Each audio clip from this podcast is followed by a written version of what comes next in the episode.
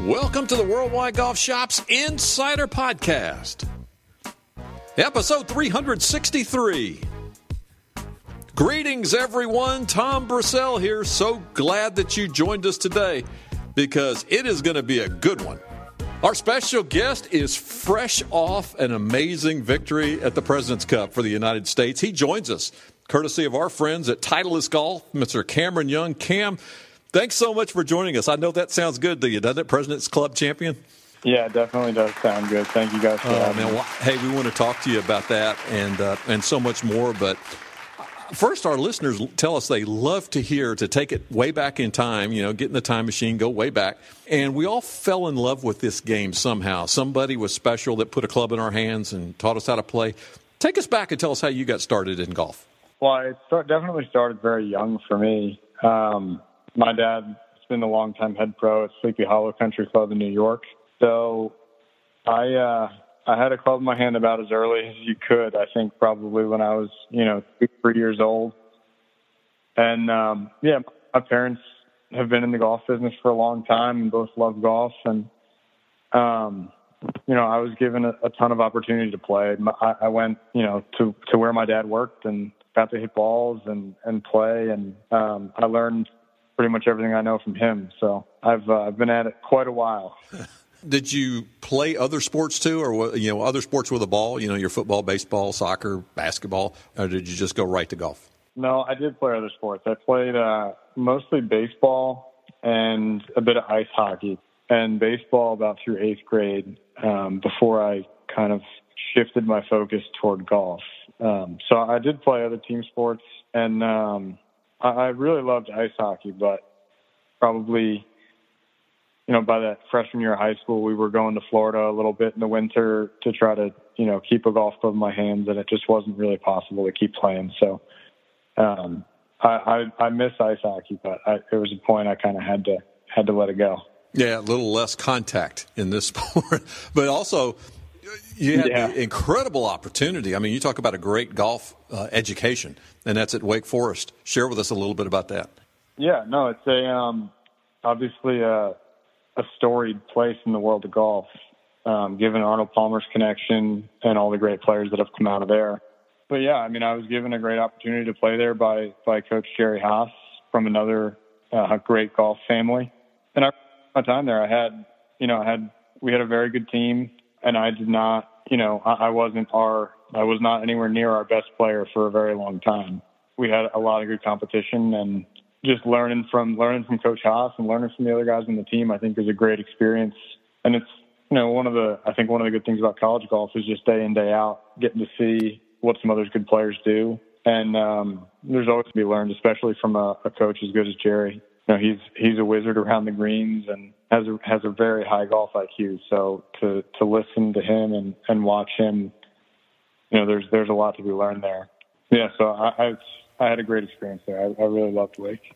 You know, earlier this year we we had a nice talk with Kevin Kisner at Georgia, and we talked about all the players on tour from Georgia. But uh, I think the the guys from Wake could give them a nice Ryder Cup or President's Cup type match when you look at the alumni that has come from Wake Forest as well.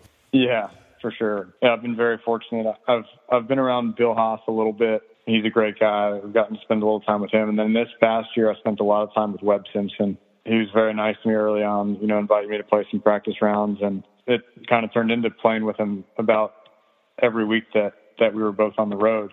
So uh, it's been a lot of fun for me to kind of get to know him, who's someone who's had, you know, an enormous amount of success on the PGA Tour and just to kind of have that that Wake Forest connection to him has has been a real real blessing. Just to kind of have an in to get some to spend some time with him and, and watch him operate, you know, on the golf course and practice rounds. And so it's it's been great, you know, getting out there and and having someone like him to kind of learn from and and just lean on a little bit in my first year.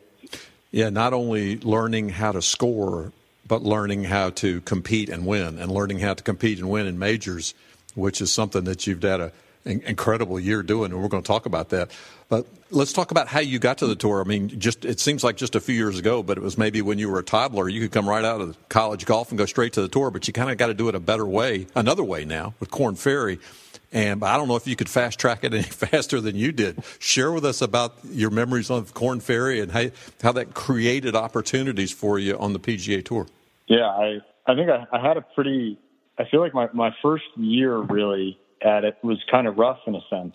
Uh, I turned pro in the fall of 2019. I, I stayed amateur to try to make the Walker Cup team and didn't, and um, missed first stage of Q school for Korn Ferry, and then uh, missed Latin America Q school, I think, in January, and then got my Canada status in March, but that's when COVID started, so they canceled that whole season. So I really didn't have anywhere to play, and I through that through that summer, I, I played a bunch of Korn Ferry Mondays, and as we all know, you have to shoot about 60 to get into any of those. So I, didn't for a long time, and I think it was my fifth in a row.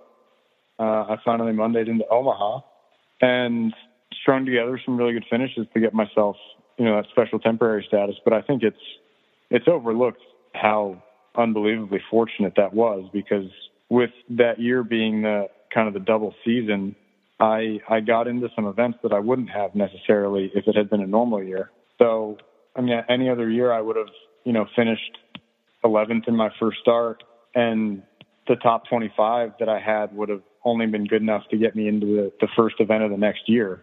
When that got me enough points to get into the first playoff event and then the next one and then the next one.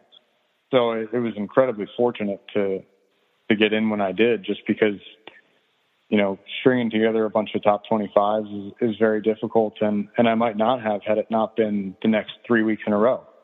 You know that's how I got there. It's obviously some some good golf, but some even better timing and some very good fortune.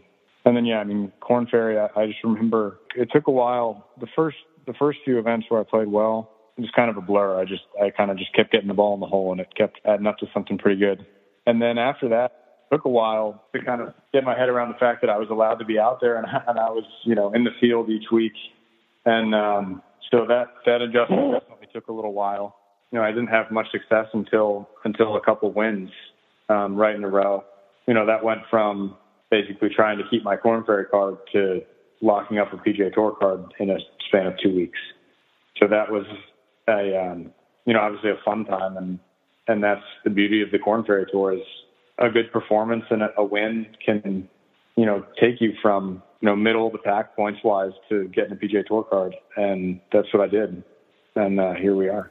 Yeah, what I'm hearing from you, Cam, is at Wake you had some some opportunities to uh, learn a lot in one way from, like you said, from Webb and Will and some of the other folks, and then you get on Korn Ferry and you're and you're learning how to compete on the PGA Tour really before it was time, and then next thing you know, you're there. And this year in the majors, uh, at least in the PGA, and then if another Cam hadn't shot one shot better at the Open Championship, we might be talking about something else. What from this past year yeah. outside of Presidents Cup, what's your biggest takeaway for for your game? I think I think very early on, it's it's kind of easy to look around, you know, see how good everybody is because, you know, I feel like my first two events anyway, I was just on the range watching other people's golf swings. I think over the course of the year, you kind of just learn that, you know, you've, you've gotten yourself there. You're there for, for a reason. You know, I was fortunate to have a good few chances to win and, um, I didn't, but I don't feel like I feel like I gave myself the opportunities, and, and I didn't necessarily lose any of those tournaments. I just got beat a lot. But I think just constantly proving to myself that I can play well enough to be in contention. And, you know, one of those times, if you're around it enough, eventually you'll win something. And I, I kind of said that at, I think at the PGA championship, I said something to the effect of, you know, if, if I keep putting myself in this position, one of these times I'll shoot, you know, 31 on the back nine on Sunday and it'll be good enough I think at the Open I shot 31 and Cam Smith shot 30. So yeah, didn't quite go to plan, but it wasn't uh, not for lack of trying. No, not at all. We talked about the team concept at Wake, but the President's Cup and making that team, and you guys bringing the trophy back or the cup back. Share with us about that because it's got to be just incredible. Yeah, it's very cool. You know, all, all the all the guys there U.S. and international. It's a it's a very accomplished group. I think initially it's it's a little bit difficult. I think just given that it's my first year to really put myself in that category, because um, I mean a lot of those guys are guys that I've watched on TV and have favorited on my phone on the PGA Tour app.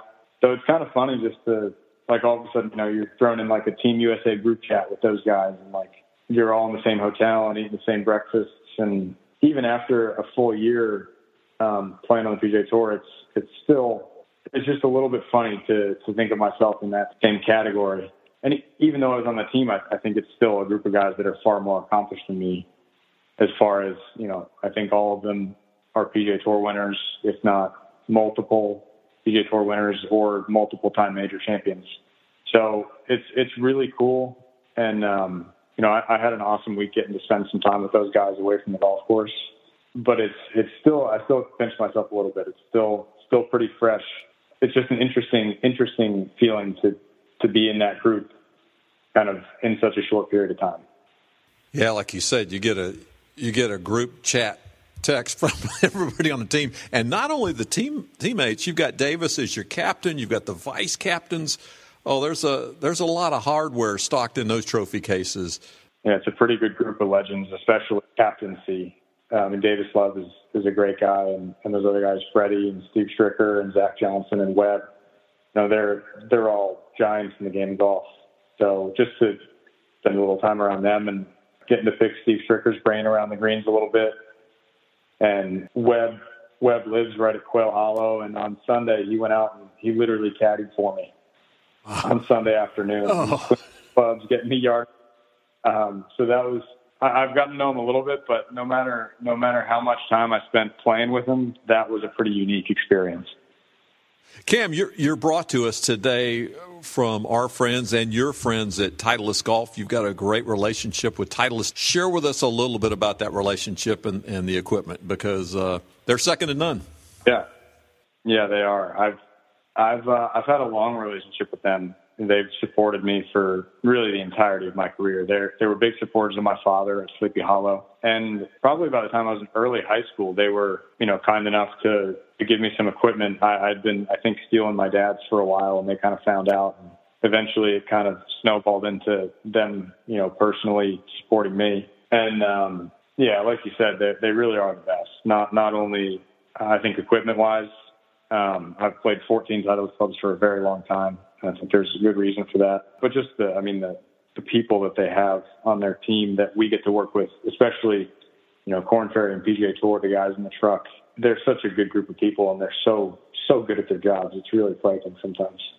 But yeah, they, they've been so supportive of me and, and I'm really thankful for that because having, you know, those resources and the ability to tinker with things and, and learn from, learn from those guys as well, just, you know, what they've seen with similar players, and they've been around, you know, PGA Tour guys for a long time. So some of the things that you bring up that you think might be new or something, they've seen it all, and they're they're so helpful, just kind of dialing us in and and getting us, you know, the equipment that's going to suit our games the best and, and make us the best we can be.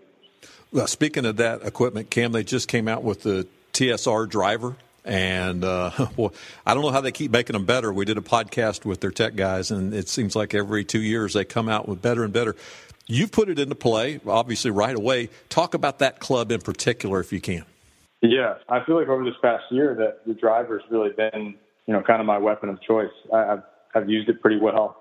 You know, when they first came out with them, I kind of I was hesitant to switch just because I had been driving it so well, and I ended up switching immediately. Just I, I think it is just somehow better. They explain it to me every few years how it's better, and I, I don't really get it, but they seem to be better every time. But I think I think one of the things they do so well is making a driver that to me is in a concrete way better. I definitely saw, you know, a little bit less spin on my really good shots, which for me is is a better better thing. It's something that I that I need. But what they're so good at, I think, is just kind of packaging it in a way that feels familiar but better. I mean, it's to me they look very similar. The sound and feel is not quite the same, but very close. And in a lot of ways better than the old one. So I think just that's such a, a huge thing that we look for, just consistency through time and throughout the bag that that extra little confidence that it does feel familiar makes the switch so easy. Just the the numbers are better, but it comes down to really trusting it and just the fact that it, it felt familiar in some ways. I think made it really easy for me. A minute ago, you mentioned there are guys in the trucks and the guys that work with you all the time and the importance of getting this club dialed in. I think it was, what, 10, 12 years ago. I mean, literally, drivers are now adjustable. They started back then with a wrench, you can adjust your your loft, just you know, yeah. drawbys, all that. Uh, talk about that importance and for our listeners because we stress it all the time cam about the importance of just taking the time and being fit for the equipment to make sure because you might have the right club in your hand but it might not be tweaked just right for you does that make sense yeah, for sure. No, it is. I mean, it is so important, and it's some of the differences are so small, but they make a big difference for you. I mean, one of the things that that we talk about a lot is they probably could build some things a little differently that that in theory would would optimize what you do, but it's all about how you react to those changes. And if you you know if you take some loft off a driver, which we've thought about doing, you know you might kind of start leaning back and swinging up at it more to to compensate so what they're so good at is just making the little tweaks that you react well to. And I think it's you can tell so immediately. Just if you if you see or feel something a little off, you're going to change your golf swing to to try to compensate for it.